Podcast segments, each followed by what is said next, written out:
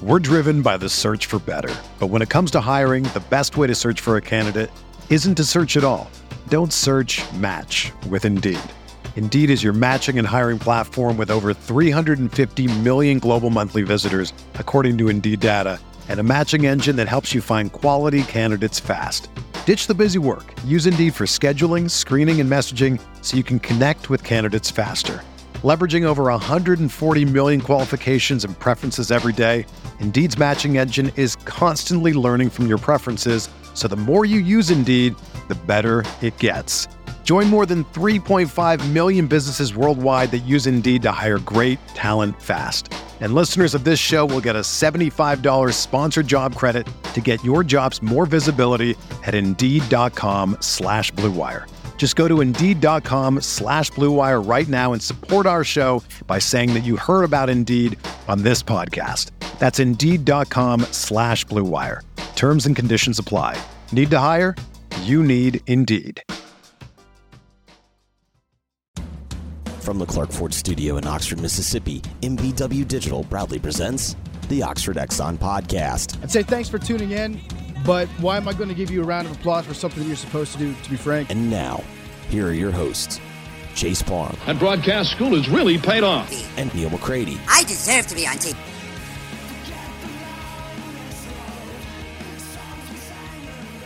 Welcome to this edition of the Oxford Exxon podcast. Chase Parham and Neil McCready. Neil is in the Clark Ford studio. I'm out of town for a few days here as we close your uh, your week with another podcast, taking subscriber questions from the uh, message board, kind of telling us, telling you a little bit about what we have going on as well, and I guess what you have going on by connection in the fall as football season is uh, kind of approaching, just inside two months, media days, uh, 10 days away, something like that. So uh, we're, we're getting there slowly but surely. It's not there yet, but we've at least turned toward that direction. This podcast and this podcast every single day by the Oxford Exxon Highway 6 West in Oxford. Download your Speed Pass Plus app. Take advantage of it. Use it. Earn points. Save money there with all Blue Sky locations in Mississippi. The Blue Sky location in Oxford lunch specials five sixty nine, two sides, bread, thirty two ounce drink, and more there in Oxford. So stop in, clean convenience store, good gas prices, and more. And again, it was in the Clark Ford studio. I am. Clark Ford is in Amory, Mississippi, 662-257-1900's that number. Call it. Ask for Corey Clark. Uh, tell Corey what Ford product you're looking for. He'll send you a quote within 15 minutes in business hours. It's right to the bottom line. No hassle, no haggle. You get your quote, and the rest is up to you. 662-257-1900. Guest, join us on the Rafters Music and Food Hotline. It's going to be uh, a beautiful weekend up here, at least through Saturday. And so um, Rafters on the Water out at Sardis would be a great place to go.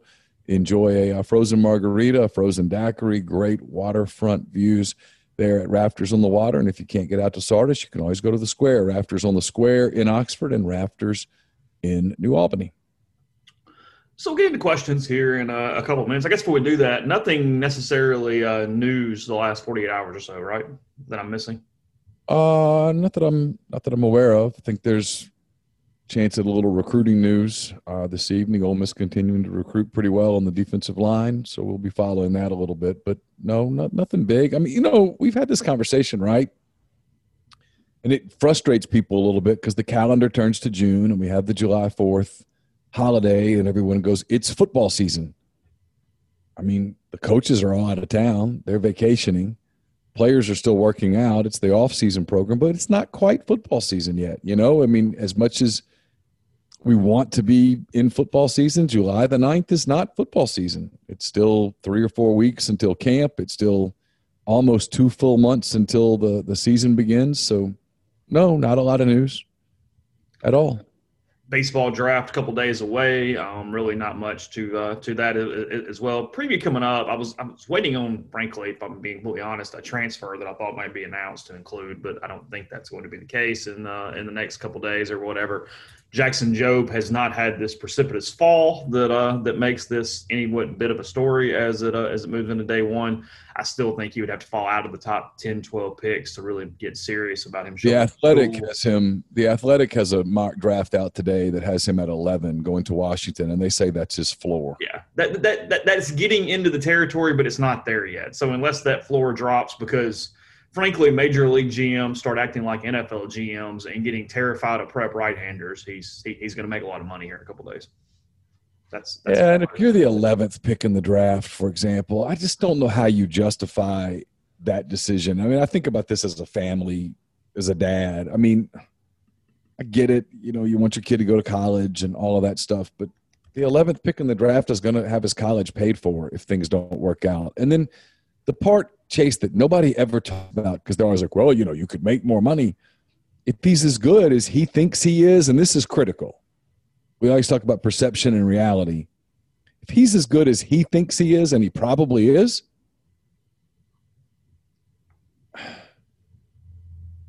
he's he's got to be thinking, yeah, and this gets me even closer to my first big league contract. This gets me sooner, you know, right? Yeah. So as opposed to committing to to three years of of um,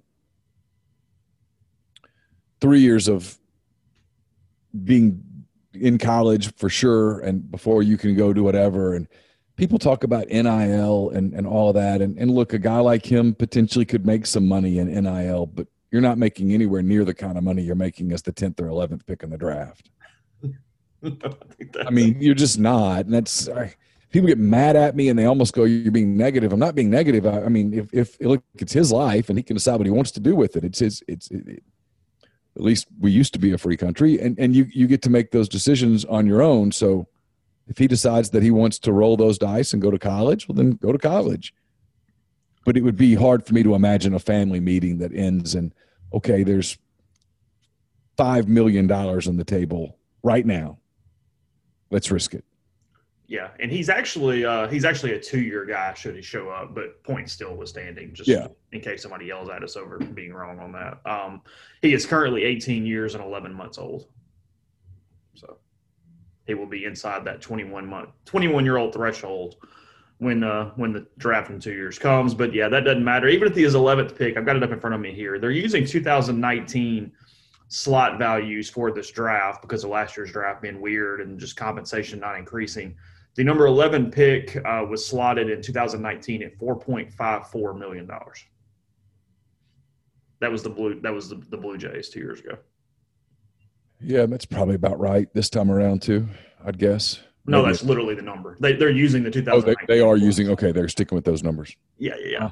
The one thing um, that so we're talking no about inflation there, inflation everywhere else, but not in baseball. How about that? Yeah, the number three pick seven point two two one. Number eleven pick four five four five four seven. Gotcha.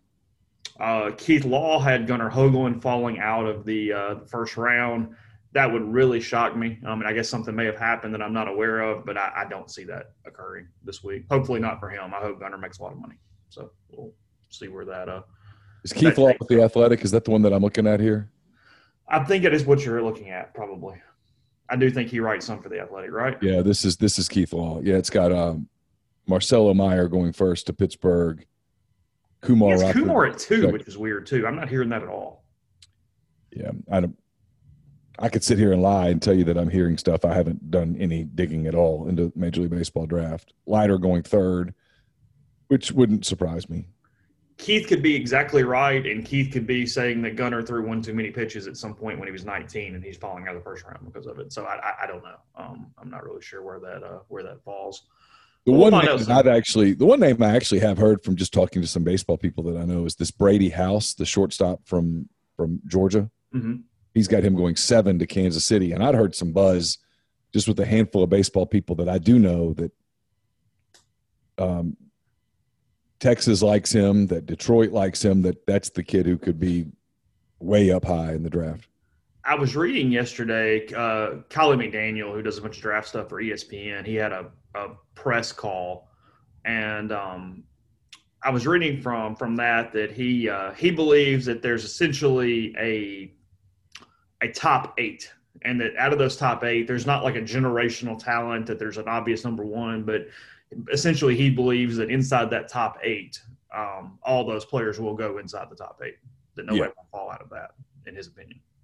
That you basically are just picking best available to your specifications outside that list, and after that, it has a chance to get kind of screwy. But that you're talking about Rocker, Jobe, Leiter, um, Henry Davis, the catcher at Louisville, and then the four high school shortstops. I believe, are what he has at the top eight. So, just there's a little bit of a national level what we what we're hearing. But Yeah, for Ole Miss, this thing comes down to whether or not Tim Elko ends up going, and then it comes down to whether or not you get really unlucky with some JUCO pitcher signing, or whether you know you get incredibly lucky with Jackson Jobe showing up. Those are really the only three storylines. Everything else seems pretty set to me from an Ole Miss perspective as they uh, as they move through. I think Kevin Graham's back. I think Justin Bench is back, and you're just kind of watching Elko from an offensive standpoint. So, um, before we get into the questions, Neil put a post on the message board yesterday, kind of what we're thinking um, for the fall. I don't know exactly the day this will start, but kind of when we all get in one place and and school starts back and we get into the in, into football season, the summer ends a little bit. But um, back to our old schedule for the most part. We're going to do morning shows, 8 a.m. I assume is kind of the approximate time every uh, morning, Monday through Thursday. A Thursday night hand raise, guys, which doubles as the Friday podcast. As you're aware, I think that's probably still the plan as of now. Yep. And then um, p- pregame show before football games. However, not like last year, not live. Something where you can watch it maybe up to 24 hours in advance. It's just a content item uh, to the site. It's a better produced content item for the site. So a pregame video, pregame, pregame show, however you want to call it, for Ole Miss football, but it will be available to you on Friday at some point, and then a postgame show um, like last year. However, I'll be kind of navigating that. I've got Brian, I've got Jeffrey, I've got other people who have help us as well.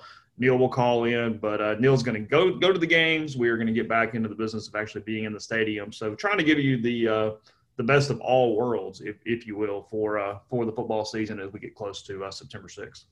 Yeah, we talked about this a little bit, and I know you've gotten a lot of people that have hit you up, and I have too, about hey, when are you guys going to get back to the mornings? And why'd y'all get away from mornings? Well, the easy answer for why we got away from mornings is we had to. Um, when March of 2020 rolled around and the pandemic happened, I only had one Wi-Fi in the house, and it wasn't particularly good. It's the one Wi-Fi that I don't have anymore because it sucked. Um, it was AT and T. Um, it was bad, and uh, so I had a college student in the house all of a sudden because she was no longer in her dorm. I had a high school student in the house, and I had a middle school student in the house, and they were all having to get on Zooms and uh, Power School and all that stuff, and uh, they were having emotional breakdowns when the internet would knock them off and uh, very early on, Campbell had, I think it was an econ test, Chase. It was, I, I remember the That's moment right. pretty vividly. Uh, Cham- Campbell had an econ test, and she was 10 minutes away from being finished, and the internet crashed, and uh, she broke down. And I frankly couldn't blame her. And I told Chase, we can't do this anymore. We're, we're going to have to go to the afternoons. And then when we had a football season, we didn't know what we knew there would be no access. We knew there'd be Zoom calls, and we knew that they were practicing in the mornings. And nobody at Ole Miss really knew what that meant. Did that mean they'd be finished at nine o'clock? Did that mean they'd be finished at ten o'clock? What did that mean? And so we just did the safe thing and went with one o'clock. And uh, now that we have had a little bit of time, and I think we have a feel for what that looks like, because usually it was no earlier than eleven for our Zoom call couple of times it was 10.30 but most of the time it was 11 11.30 sometimes as late as noon so we'll go at 8 and we'll get done and the one thing that does mean is there will be a show or two in the course of the fall in all likelihood that will be rendered obsolete pretty quickly Mhm. that's just the risk we take but Yeah, I think we're not no- NPR, so we have less damage of that as most people, where it's not just hardcore news per se. Yeah. But yeah, the, the, the, I, the, there will be a show where it's, hey, what about this? And then in like two hours, that tells you exactly what this is, and you go, okay, well, forget it, never mind, moving on with with the day. So, but no, it's good. Um, yeah, a lot of people had requested that morning show. Analytically, I completely understand why that makes sense. I mean, Neil and I don't hate it because it gets it out of the way in the mornings. I was to say, frankly, we'd rather do it in the mornings. Um, I'd, I'd much rather get that done and then uh, the, the actually the thought of them of us having a podcast done in the morning and, and the media stuff done in the morning actually is pretty exciting because it frees up your afternoon and allows me to do some stuff in the evenings. Like that we you know we moved SEC football and beyond from Mhm. Tuesday Friday mornings to Monday and Thursday late afternoon. So you know, and, and then all of that frees up. It means for me on Friday, I don't have anything to do, which on the handful of times this year that I've got to travel, it frees up the day to travel. So uh, all those things probably easy, even easier to get guests. I think that wouldn't be a shocker. Kind of in the morning for people going into their days a little bit. Um, Yeah. Wouldn't be shocked to see from a live guest standpoint. That's kind of where we're at. So, so we're thinking we'll uh, proceed with that here soon. Tell you exactly when it starts, but that's our plan for uh, football season and really just uh, moving forward. I think, barring something we're not anticipating coming, jumping into your uh, questions a little bit. Um, I do not believe there was a soft verbal this week. Is that correct, Mr. McCray? Uh, that's true. Uh, Zach's at the beach. He is. I mean, you know, this is Slow time. well, not only that, but this is kind of the only time that you can really get vacations in if you want to take them. So if you don't take them in the summer, you pretty much don't get to take them. And for the most part, people are understanding of that. The the, the handful of people that don't get it, we're, we're humans too. I this is you know one of those deals where again I'm like completely not complaining. I'm not digging ditches. Job is fantastic, whatever. But I was talking to a friend of the day and said, you know, the only holiday that we actually get off, and I guess I guess technically you get a couple more, and maybe we split up because the way we cover sports or whatnot is. I think Fourth of July is the only holiday I actually have off completely because the the NCAA baseball selection show is every Memorial Day, and then we work Labor Day weekend at least through whatever. I mean, if you're you're planning something, it's really hard to plan around any semblance of a holiday as far as getting out of town. That's just not really something we do. Yeah, I mean, we, I'll, I'll literally be in Starkville for Thanksgiving. Um, I mean, that day, driving back that night. Um, Atlanta on Labor Day. in Atlanta on Labor Day. Yeah, so which is fine because I think Thanksgiving is a very overrated holiday. But Sure. um, yeah, I mean, so- baseball's on Easter a lot of days. I mean, yeah, and we get Christmas, but a lot of times, even at Christmas, there's bowl games. yeah, there's stuff. Um, Yeah. you know, so yeah, Back in the old days, you'd be leaving for Atlanta or New Orleans or Charlotte in a day or two. Well, there was one year when I literally left Mobile for Orlando on Chris. Actually, two years. I left Orlando. I left Mobile for Orlando on Christmas Day. Did you really? I did. I, one of our first Christmases, we were in Birmingham at Laura's parents, and I had to fly out of Birmingham Christmas night to get to Orlando because the paper wanted me there when Auburn got there. And Mentally, Auburn- that sucks. it did. It was it was depressing. I remember that night landing in Orlando, and I had to find the Rosen Center is where it was, hmm and I was just not in a very good mood. And I got to the Rosen Center, and there was this giant cheerleaders. And before anybody gets excited, we're not talking about college cheerleaders, like middle school kids. It's creepy either way now. I mean, but, But it's yeah, creepy as hell either way. But there are some people that are like, oh, college cheerleaders, which is kind of creepy. But it, no, these were like 13, 14, 15 year old girls. And the hallways were just so freaking loud and the elevators were packed. And it was a miserable experience. And I was thinking, this is the part of this job that when people think this is a glamorous job, nope, nope, this is it. there's things where if you're just a straight up fan, your your your your curiosity is satisfied. You do know things. You you understand some inner workings. But this job has no glamour at all. It is not glamorous in anything. None. And then two, the other stuff almost poisons you because you become such like this cynic because you know how the sausage is made and every bit of the sports where you go, okay, fine, whatever. But like the pageantry just runs out of your ears after a certain while. And you're like, okay, that's gone. It's no longer in there. Just playing a sport, running a business. Here we are.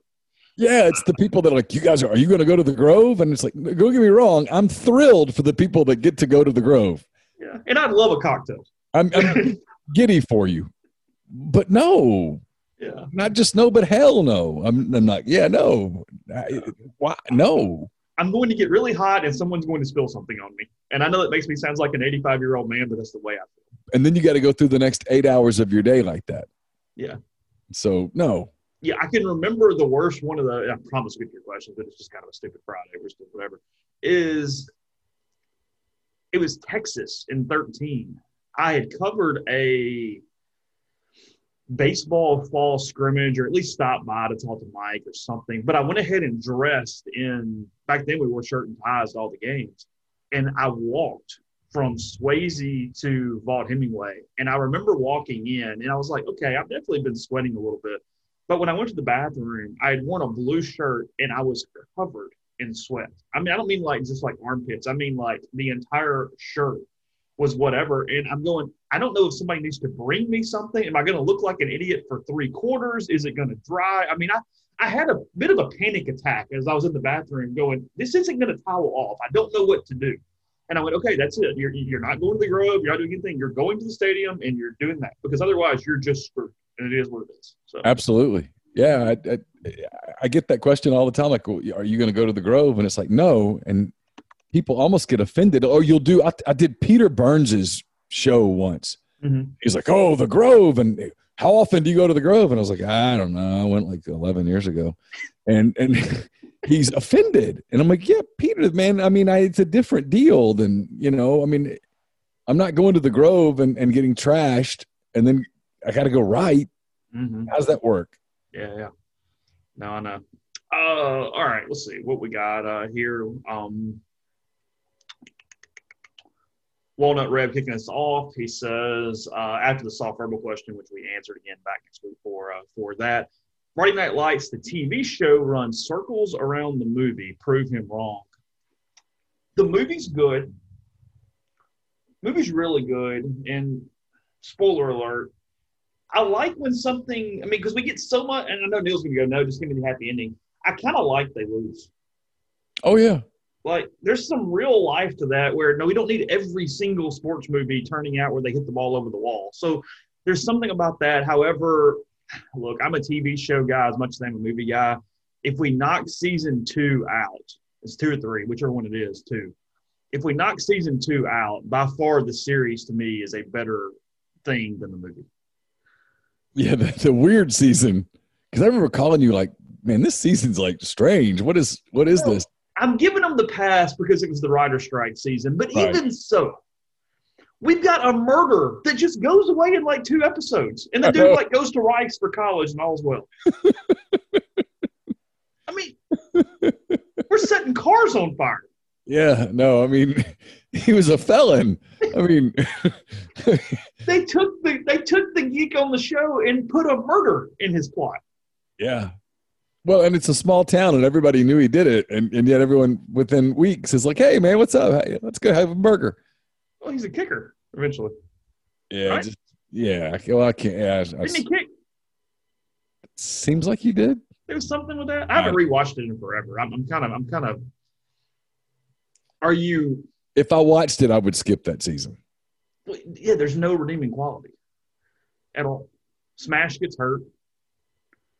It are you okay? Let's do it this way. Are you seasons one and three, or are you seasons four and five? If you have to pick one, are you Dillon or or, or, or East Dillon? What are the better seasons? Uh, I actually think the East Dillon seasons are pretty good. Do you really?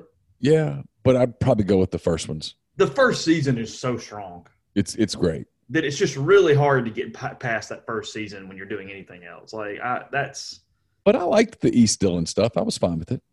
No, I mean, well, I mean, Michael B. Jordan's a brilliant actor. Um, that's potentially for a network show, a top three pilot. The first episode of Friday Night Lights, you learn about all the characters. You get the star quarterback getting hurt. You get the whole deal. That that is that is a brilliant pilot. It- Oh, yeah. it's, one, it's one of the best network pilots I've ever seen. If anybody has not watched Friday Night Lights at this point, sorry. Look, I mean, Yeah, well, come on. You've had plenty of time. Yeah. The Titanic sinks. It's along those lines. Uh, Texas v. Tennessee Rebel says, uh, I'll keep the profanity out. Why do the Vaught Hemingway Stadium concessions have to suck so bad? Is it in the school charter? Here's the problem with that. I don't know how to comment because baseball is the only sport where I eat anything um, at a game, and that's pretty sparingly. I couldn't tell you if Ole Miss's football stadium concessions are any better or any worse than any other stadium Yeah. in the country. I have no idea. Um, Here's the thing. hunch right? is they're all basically the same because it's all run by Centerplate and Aramark. Like two or three companies run the whole country. Yeah, I, I got. I- So here's my take. I was in Cincinnati Okay. and then in Nashville just Mhm. last week. One night in Cincinnati, Carson and I intended to go get something after the game, but there was a rain delay, and so we're like, "Screw it! Are we going to stay for the game? Or are we going to eat?" He's like, let's, "I want to stay for the game." I said, "Okay, let's go grab something." Because Carson's one of those people that once he gets past a certain point in the hunger scale, he falls off the cliff Okay. and he's no longer particularly pleasant and you know it's coming and i could we were we were approaching that cliff we weren't there yet but we were getting there and i said let's go get something and so we did he got i just got like a brat and he got a burger and stuff and it wasn't good it's a major league baseball ballpark and then in nashville we went to the soccer game and before the game we got chicken tenders Okay. and both of us were like regretting that decision. So none of it's any good. So the whole if you're eating at a stadium and you're expecting anything above a five on the one to ten culinary scale, that's on you. Now, if, if what you're saying is that Ole Miss should have more options, I don't know. Maybe, perhaps, I don't know enough about it. I don't know how the that. vendor stuff works, but like the outside vendor, I'll, that's probably how you rate concessions to me, not the like the boilerplate concession stands. Yeah, but even the outside vendors, it's no good usually, right? I mean, it's it's just it's some variety, I guess. But no, he got a barbecue sandwich and it was awful. I mean, it looked awful, and I asked him how was it. He goes, "It was food." So I don't know. I'm trying to think of really good ballpark food I've had. I'm having a hard time. I mean, I The closest I can like- do it. Usually it's like Park smoked and sausages barbecue or something if something does hit pretty well. I was going to say Miller Park in Milwaukee, the brats and the sausages with the peppers and the onions and all that was really good. I'll give them that. Uh, Doesn't it have to be there? yeah, but like I don't know. I mean, if you're getting barbecue nachos, they're the same thing pretty much everywhere, right? I mean, especially at a stadium setting. I've, I've, I'm trying to think if there's ever been any place I've been where I was like, "Wow, this is really good for a ballpark." There's a couple places in San Francisco wasn't bad. Uh, was it Oracle Park? Is that what they call it now? That is what they call it. Yeah. Um, they had some pretty good options that were actually pretty good.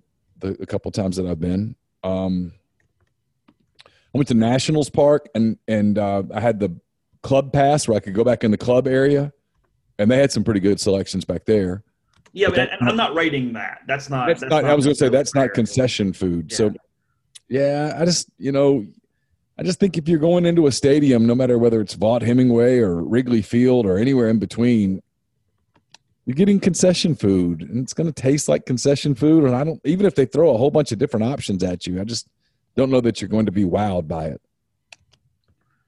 Is Dodger dogs at Dodger Stadium any better than hot dogs somewhere else? I've never had one, so I don't I know. either. Probably not.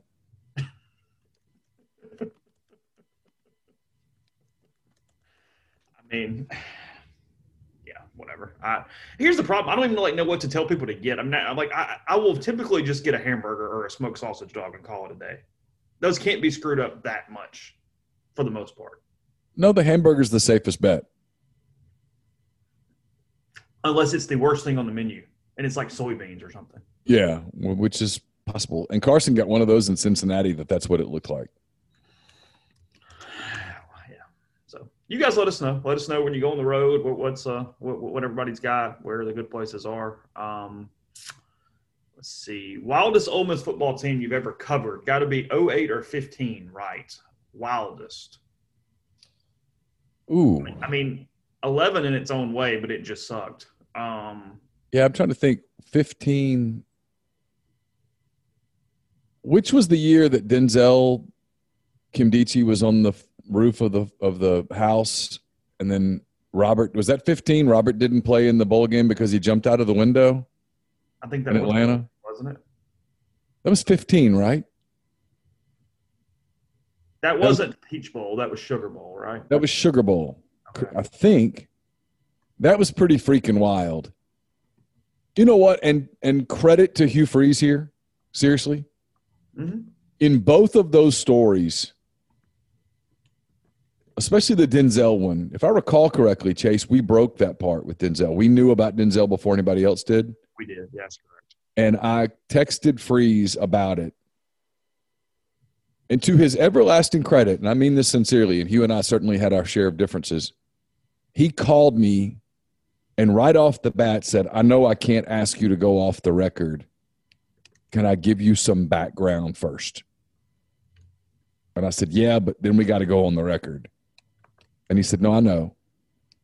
And to his credit, he did. He he gave me background that I think was somewhere between 95 and 100% accurate. Yeah, I do too. And and then he answered questions as best he could. I, I, a lot of credit goes to him for that because a lot of coaches would have blown that off. And then the deal when Robert, with that happened in Atlanta, he was fatigued with Kim Nkemdiche stuff by then. Mm-hmm. He was. He was frustrated with it. But to his credit that day, he took calls and handled those questions and answered them to the best of his ability, knowing that it was not the greatest look in the world for his program. I'll, I'll tell you. I mean, we've covered some sad stuff. I mean, we've covered. I mean, nothing compares to a death like a Benny Abram or something like that. But from any kind of news story, I don't know if I've ever just been depressed and sad for a person more than Denzel in that whole story. You know what I mean? Yeah. That, that, Yeah. that was the only feeling was you just it took the air out of everything and was like, ah, You know, it's funny you say that because I remember saying to him, to Freeze, I'm sorry that I'm even bugging you about this, but I'm doing my job. And he was like, No, no, I get it. I, I understand. And he's like, What do you what what have you heard? And I told him, and that's when he said, Can we go on background? And he goes, I know I can't we can't go off the record, but can we go on background? I'll, I'll never forget that part. I'll give him a ton of credit. It actually showed how much he had grown up from a media standpoint because I don't think when he first got to Ole Miss, he knew the difference between background and off the record, and he knew by then. And um, yeah, that was that was depressing because I think most of us that covered that program in those years, we really liked Denzel Nkemdiche. Like in 2012, Denzel Nkemdiche was one of the bright spots of a of an interesting team. You know, I mean, like they weren't very good. Uh, he was one of the three most fun players on that team. yeah, it was him and and uh, and Bo, I guess. Bo and who? I mean, like Moncrief probably. Yeah. Yeah. I mean, that was kind of the team, you know, and Hugh was kind of fun to cover that year and they were spunky and but they weren't particularly good. And and and Denzel was Denzel was one of the better players and, and he was great with us. And yeah, just to watch it deteriorate the way that he did and even the way that he handled all the attention that his brother got when his brother was the number one ranked player in the country and all that stuff. Um,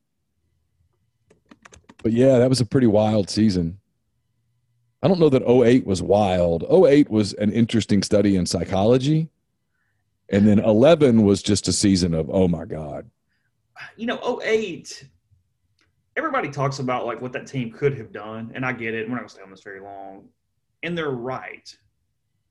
But with all due respect, Houston did a pretty damn good job of teaching that team how to win. And early on, they just didn't know how. So there was no way to act like you were going to go into that 08 season at the beginning with like this max efficiency of how to max out that schedule. It wasn't possible. It's a great point because, you know, we sometimes will tell people when they're like, oh, I don't understand why this. And you'll sometimes say, well, they're not robots. They're not football robots. They're people. They're human. That's exhibit A, Your Honor. Because if that team were a team of football robots where everybody maxed out his own personal capability, One or 12 and oh. 0. I mean, they're a national title contender because they had all the pieces to be really, really good, but they were human and all of those human flaws and they didn't have a lot of confidence and they didn't really believe in themselves. And they didn't know how to win and they didn't think they were going to win. They were so used to losing. And then when they lost, they anticipated getting flogged by the coaching staff. And that didn't happen. I mean, I, I was talking about 08 just yesterday with I was doing an interview with Ryan Brown on his show, and we were talking about you know where Kiffin is in comparison to to uh, Houston Nutt at his apex at Ole Miss, Hugh Freeze at his apex in Ole Miss, and I was like, no, no, Lane's not there yet at all, nowhere close to that. Because we were talking about that 08 team. I said, you know, people forget that team lost at home to Vanderbilt, a, a, an average Vanderbilt team Mm-hmm. Yeah. then went to Florida, beat Tim Tebow and the Gators, and then turned around and lost to South Carolina at home. Mm-hmm. And then lost a very close game at, at Alabama, 30 24, I think. yeah, with the ball. And then they go to Arkansas and damn near choke it away in this super emotional game. And then after that, they were one of the best three or four teams in the country. Mm-hmm. Because like once they got over that mental hurdle of, I mean, I, and I do think it happened in Fayetteville that day with, oh my God, we won. They're the Tried to lose and we won, and now no one can beat us. look, 20 out of 21 times this won't matter. And it probably wouldn't have even mattered then. But they're the poster child of that extended playoff because they would have been a bitch in a playoff. Oh, for sure. For sure. So, you know, I mean, the, the, two what ifs are in in my time covering Ole Miss are that 08 team. What if they'd had a little bit more time? You know, what if they'd beaten Vanderbilt? You know, what if they'd held on and beat South Carolina because they that confidence was coming? And then the obvious one, and hey, uh, trigger trigger alert, everyone.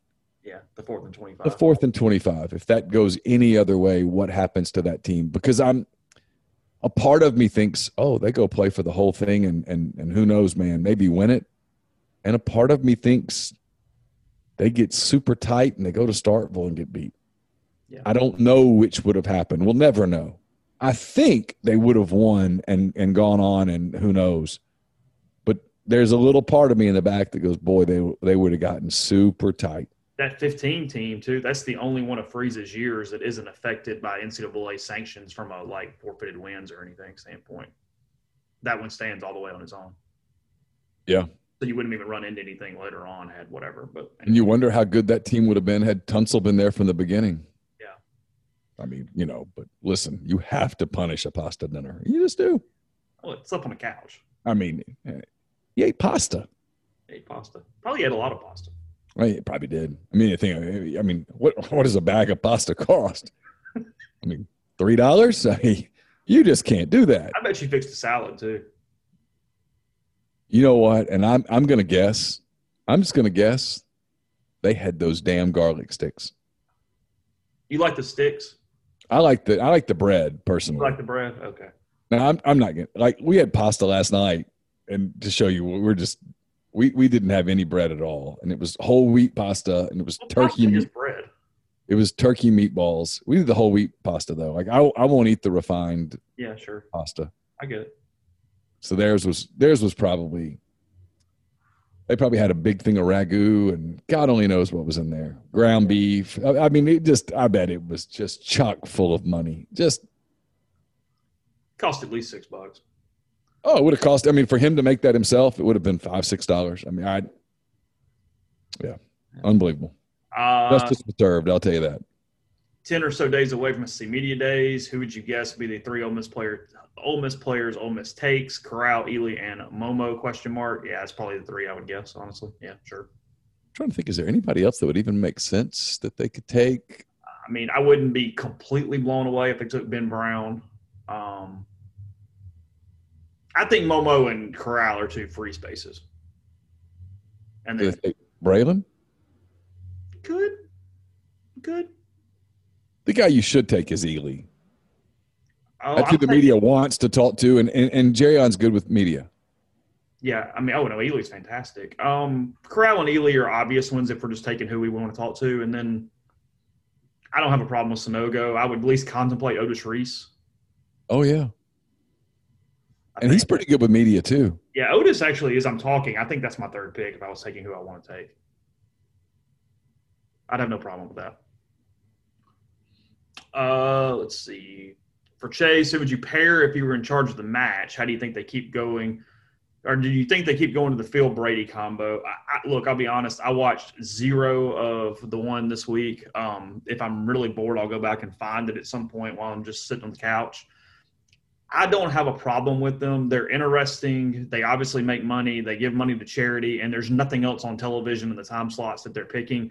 Barkley's great as the course commentator or whatever you want to call him. Phil's funny enough. They they're fine. Here's the problem: make them about mass marketing and just getting people to watch. Don't make them for people like me who are obsessed with golf.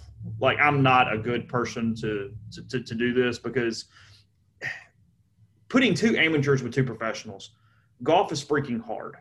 And your problems are if you're trying to actually put a golf match together, amateurs are not consistent. They're incredibly volatile. So these amateurs might shoot 15 spots different or 15 shots differently on one day to another, and then you've got a route potentially. I mean, forget the golf, just make it entertaining. Find the four best personalities you can find, put them on the course, and hope that they play decent golf. Because like somebody put on the message board, and they're right. Look, if you're just trying to do, hey, we really want to put great golf out there. Okay, pair Spieth and Tony Romo with a couple other people and play golf. But Romo's really good. I mean, you're going to have a route on your hands unless you find another amateur right there to compete against him. So make it make it for the casual fan, keep, make it for the sports fan don't make it for the golf fan. That, that's my my thing, and make the scoring as easily as possible.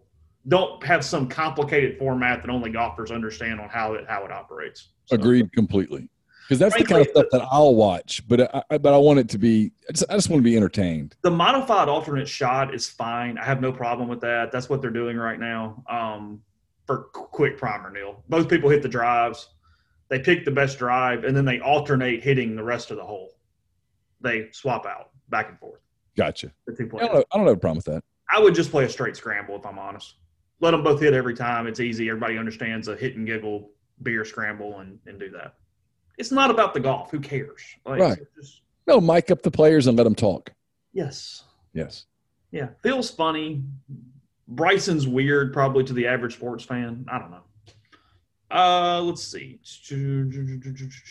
Do you think the 2022 quarterback is on our roster currently?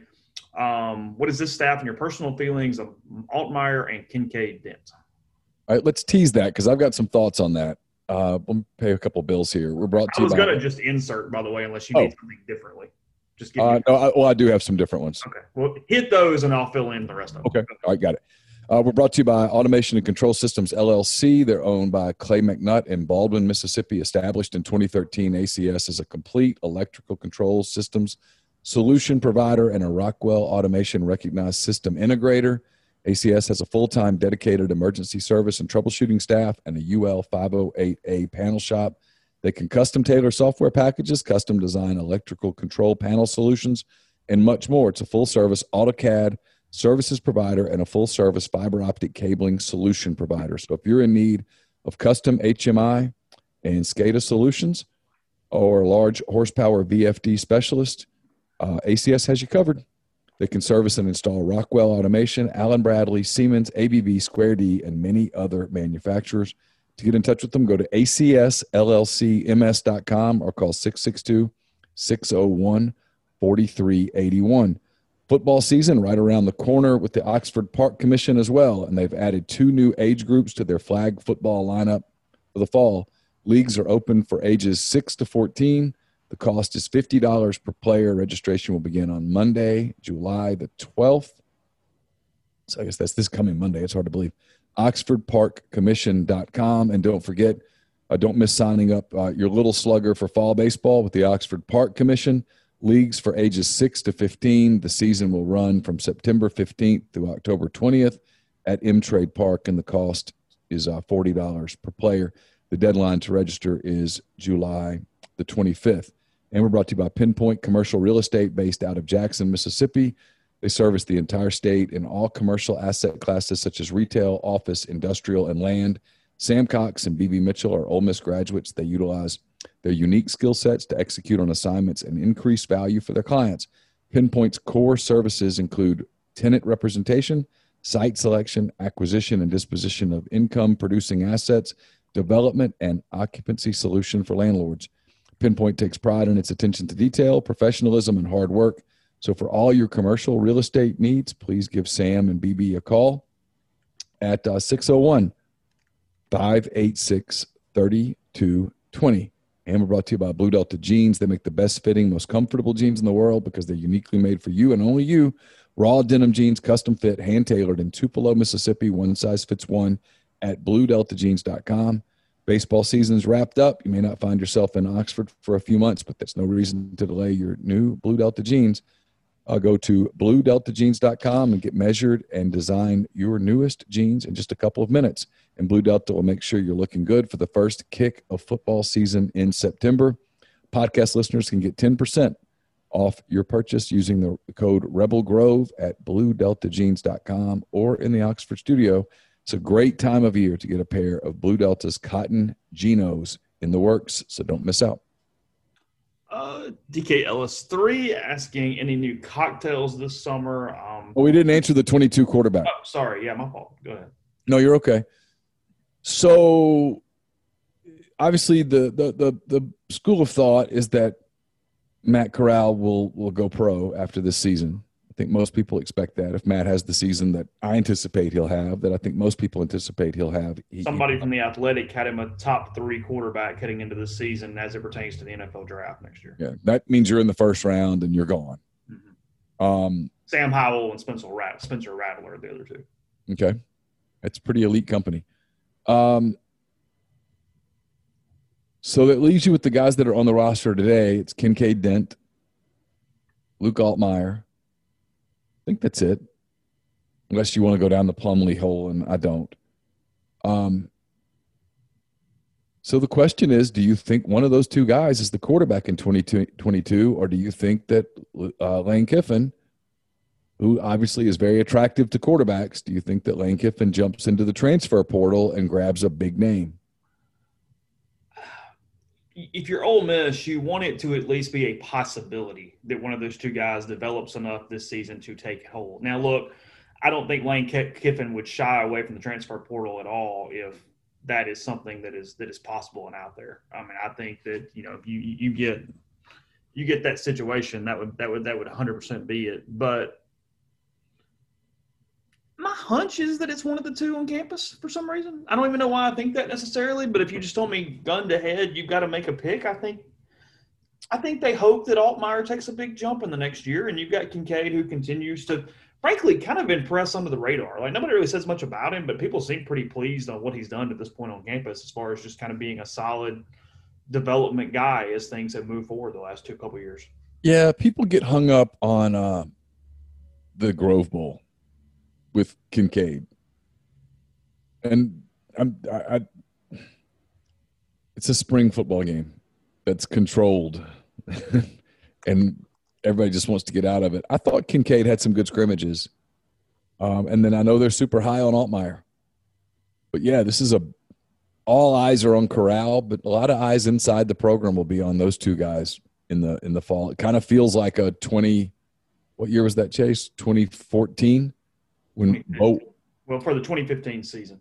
Yeah, well, well I was referring oh, to you the, mean when they were oh, you mean Buchanan and Kincade? Yes. Bo was the quarterback, yeah, 14. and yet there were the two guys that you know they thought, hey, this is the future. And there was no doubt who the it was probably going to be one of those two dudes until the Arkansas thing happened. yeah those practice days between the loss at Arkansas and the game against Mississippi State where Bo Wallace doesn't mess his ankle up. One of those two guys is probably the quarterback, and Chad Kelly's probably played quarterback for Virginia Tech and India or Indiana in 2015. oof. boy that was that's rewriting some history. Alternate reality here, son. We're just doing it all around. Can you imagine? Whoo. I mean, I mean, people don't believe this, but Hugh was not going to take Chad Kelly until he had to take him. and he had to. Oh, I mean, I think he had to before that. I remember going down to that championship game in Biloxi. Is that where it was? Yeah, the Uh, JUCO thing. Yeah, in, in December. And I remember calling you on the way because I left there to go to Mobile, I guess. And um, I called you. I was like, "Is this even a debate? Like, are they are they seriously even contemplating not offering this kid?" He was the deal that day in, in Biloxi. He tore. I can't remember who they played or some team from It was, it was. Georgia military because it was Akeem Judd's team. Oh yes, I guess you're right. They well, he destroyed them. Yeah, it was a rout. East was very, very much in the football business at that at that point of the. Uh, He was impressive. yeah, yeah, yeah. Uh, let's see. Uh, moving down. Question. I you, a second ago, accidentally. Any new, uh, any new cocktails this summer? Um, I'm a creature of habit. I mean, the summer, the only thing that changes is probably more cocktails versus neat or on the rocks from a bourbon standpoint. And then um, I'll go into meal, and I've talked about a lot, just some some some daiquiris that are made correctly, and that, that's really it. I, I'm I'm not branching out too much. I mean, you could you could get me into a fruity beer a little bit, whereas I'm not a beer person, but I'm not, I'm not gonna just go down the go down the recipe book just because it's summer. I'll stick with what I know works. So I went to St. Leo. Laura and I went to St. Leo, and I ordered a, a Sazerac, Mm-hmm. and I really watched how Joe made it. Okay. Really paid attention, and I picked up a couple of things. Okay. And since then, I've kind of gotten into those. And mine aren't as good as his. Don't get me wrong, It's a hard drink to make. but mine are better than they used to be, and they're actually fairly good. Like his are a ten on a one to ten. Mine are probably in the seven point three range, which is Still still pretty, that. still pretty good. Yeah, it's a good drink. Yeah, they're really hard to make. I'm, I'm, I'm so in my head about them at this point that I'm just not even sure, sure what to do.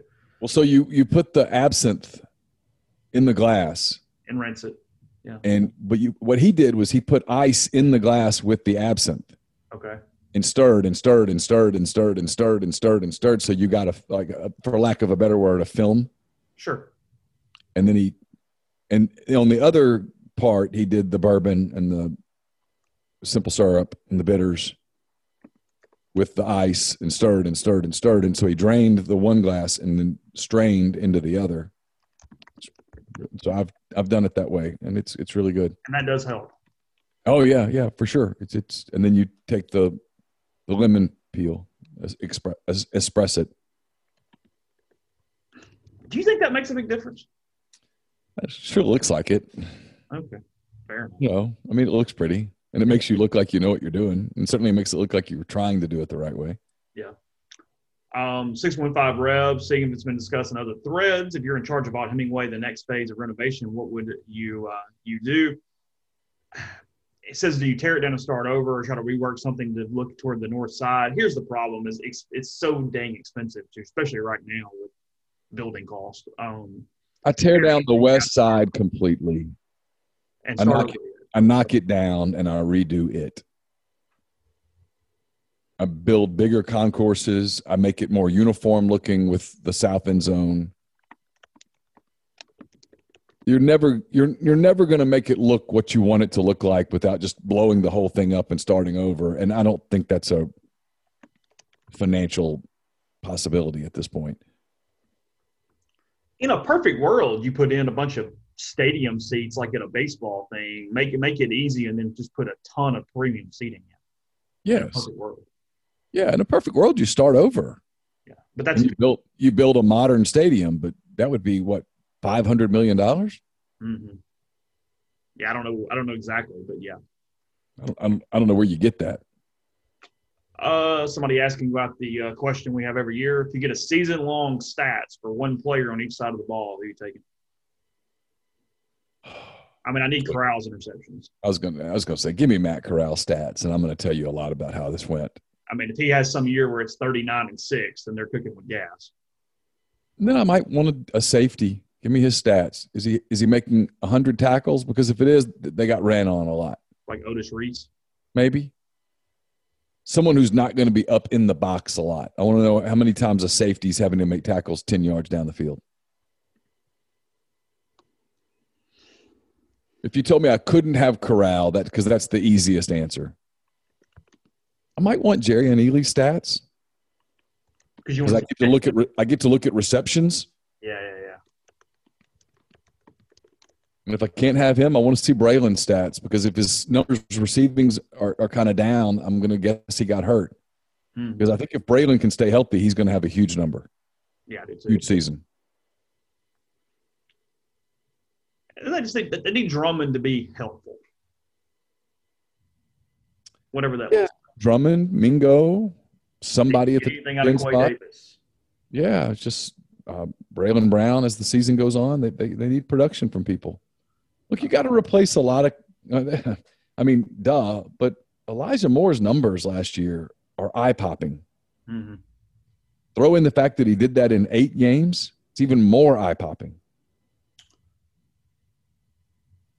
H man 478. Let's let's go to Professor Neil for this one. Says I know you've experienced covering SEC media days. My younger sister's covering them for the first time for a school newspaper. Any advice for someone covering a sports press conference for the first time? Uh, listen, so that you don't ask a question that's already been asked. listen so that you can ask a follow-up question on something that did get asked that didn't get sufficiently answered or that could lead to another thing.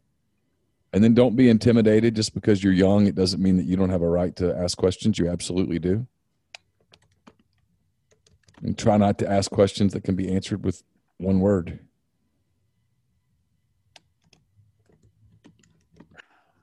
the listening is it because there's so many times that you're going to pick up the follow up or either something's already been answered if you just kind of pay attention. Because I mean, look, everybody does it to some extent. You get off into your own little world, you know kind of what you're asking, and you're half listening, and you miss some stuff. There's no doubt about that. Including including one former beat writer who had a legal pad in front of him with all the questions on it. And I think it must have been a quota system or something because he had to ask down that entire legal pad, no matter if those questions had been asked or not prior to that. Yep it was was it Freeze that would tell him he's already answered, or was it Matt? Which one? It was either year one of Matt or Freeze, and I don't remember which one. it was freeze Okay. You know what's funny is Matt in the interim year had had enough of us. and then when Matt got the gig, he kind of reset the reset button. and he, he was nicer to everybody. In that interim year, there was a point where I think he realized, hey, I'm not getting this and I'm done. I guess that's a good point. He, he lost patience, dude. Bit, didn't he? Yeah, no, for sure. He he he went from being the interim to being the guy, and he went to being a, a, a CFO, and you know, and not to get on the Luke thing, I, in so because I just saw where he got a big extension at Georgia, and I'm happy for him and his family. In so many ways, it remains so unfair to him that Ole Miss did that Mm-hmm. took the interim tag off and made him the head coach. In so many ways, that's unfair to him. He would have been Uh, so much better served getting a Sun Belt job from that point. How hard is it to quit being a fanatic of a pro team? Could you really quit being a Cubby? It, it would be incredibly hard for me because we don't have a college team per se. You know what I mean? Like, so it, I mean, it's my only semblance of fandom is of my pro team. If I drop that, I'm I'm not caring about any sports. I almost need one or two pretty strong pro team connections to even kind of be locked into the to, to the entire world of athletics, if you will. I'm really frustrated with the Cubs right now. Okay. Um, part of it is I, I'm I, I was just on a trip with a 14 year old boy whose favorite players, in order, of Cubs, Javier Baez, Kyle Schwarber, Nick Castellanos, and Yu Darvish. So they're going to trade Javi. They gave away Schwarber for nothing, and he's an all star. They traded Darvish for a collection of rocks. He's an all star. And they didn't re sign Castellanos when he wanted to sign with them. And now he's an all star. And we just got through watching Castellanos play. And Carson kept saying it's kind of hard to cheer for a team that doesn't seem to care. I'm with him. I get it. So I don't. How hard is it for, for me at my age? Probably as much as I'm, I'm I'm going to try a little bit. I think it's probably tough. Although I will tell you this, Chase. This year I have watched less Cubs baseball than I have at any point in my life. I'm Yeah, dis- we're, we're, we're, in the, we're almost in the middle of July. How much are you watching? none. Are you really not? None. Um, I mean, I joke about this a little bit, but frankly, like watching the Reds and the Padres play, those two teams are so much more fun than the Cubs. The Cubs are not a fun team to watch. Um, those teams are fun to watch. Good young players. They they've put together a team that makes some cohesive sense. Um, the Cubs don't. You you you can't help but wonder if the, when the Cubs go cheap and their prices are so high, you have to wonder like, what are you doing? So the, this will be a pretty critical offseason coming up because I'm I'm not willing, I don't think, to accept in 2021 with all of the revenue streams that they have. I don't know that I'm completely willing to accept a complete rebuild at this point. Did you see the uh, um, the at bat with Ohtani and the dude from the Yankees, where he had the three different deliveries during the course of the at bat? Where Ohtani did. No, no, no. The guy pitching against him, like the journeyman reliever for the Yankees. Oh, where he did the thing where he pa- Yeah. paused and, and Ohtani kind of laughed. Yeah, yeah, yeah, yeah. Down and down and down and down. I got a kick out of that, and then the uh, the Rays throwing Phillips for the inning. Um, Phillips was great. Yeah, it was it was what my I, I was almost getting annoyed though. Anybody hadn't seen it, whatever, you can go find it. Like he throws 94 on the first pitch. Like, let me see it again. I mean, I, I want to like, is that is that real? We doing that? Like, and then that was the only fastball the entire inning. Everything else was in the 40s or 50s. He goes from a 94 mile an hour fastball to a 47 mile an hour curve. But he's great. He did wonder, like when he threw the 94 mile an hour heater, you're like, whoa. Well, it shows you, hey, you know what? They were all pretty athletic. They're all okay. I mean, you know, uh, Yeah. he, he probably pitched in high school. I'm just going to give it a shot and say he pitched in high school. Yeah, I'm going to guess that uh, Brett Phillips, when he was pitching in the 11 and 12 year old league and wherever he was from, was the best pitcher in the league, and the best hitter, and the best shortstop, Yeah. even though he was left handed. Yeah, yeah, yeah, yeah. Oh gosh. Um, let's see what we got. I will say this while you're searching for a question. Yeah. This Ohtani, Ohtani's season and the how little national pub it's getting is as indicative of baseball's fall as a mainstream sport as anything. Because Chase, if this had happened, and I'm I'm, I'm gonna give credit where it's due. Austin Barber pointed this out on Twitter the other day. Austin's a big baseball guy. I think I saw. If Shohei Ohtani was doing this in the 1980s when I was a kid, this would be the cover of every magazine in our country. He would be daily leading SportsCenter. It would it would it would preempt the NBA finals. Baseball was that big then. It's not now. Yeah, I think the tweet I saw said it would literally be on the national news. Oh, it would be yeah. NBC Nightly News, it would be in the opening block. Mm-hmm. He's maybe having the best season in the history of the game, and no one's talking about it. I don't know this answer. I'll ask uh, Keith or somebody. Says because of the NIL, do we expect Ole Miss to start selling player jerseys? I don't think Ole Ole Miss can facilitate it in any way. So I'm pretty sure that answer is no. Um, I don't think they can do that. I think you're right. Yeah, I don't think that can be any type of marketing through the university. Um, at the end of Field of Dreams, does John know that Ray is his son? I know Ray calls him dad, but the previous dialogue and whatnot makes it questionable as if John actually knew Ray was his son. I think he knew. I thought so too. Now, again, I'm not an expert on this film, but I thought so. It's the only part of the film that has any real redeeming value. And we're not even sure if both recognize the other. So great. Well, Costner knew that was his dad Which was the because he because he refers to he almost slips and says this is my because this is John to his daughter. He's introducing his daughter to John, Oh, that's right. Yeah, and he yeah, goes he goes Annie, this is my is Annie is that the kid's name? I think it is Annie. This is my dad. This is John. Yeah. And the wife seemed to know that it was that was his dad. Because she says it's so good to finally meet you, I think. Yeah, that's right. Yeah. So she knew. Okay. Then when they do throw to each other, if you can get through that part without kind of getting a lump in your throat, you're you're you're pretty tough. Mm-hmm. Uh, let's see. Got um, really a couple NIL things. We'll, we'll we'll hit on. We'll get. We'll, we'll talk about those with people who know much more about it than we do. Kind of uh, kind of last thing here from Irish Reb says, "What colleagues do you look forward to running into and catching up with in Birmingham SEC Media Days?" He he asked the converse question as well, but we can not talk crap about people, or if you'd like, either way, you can uh, you can go ahead. I don't know. I mean, not many.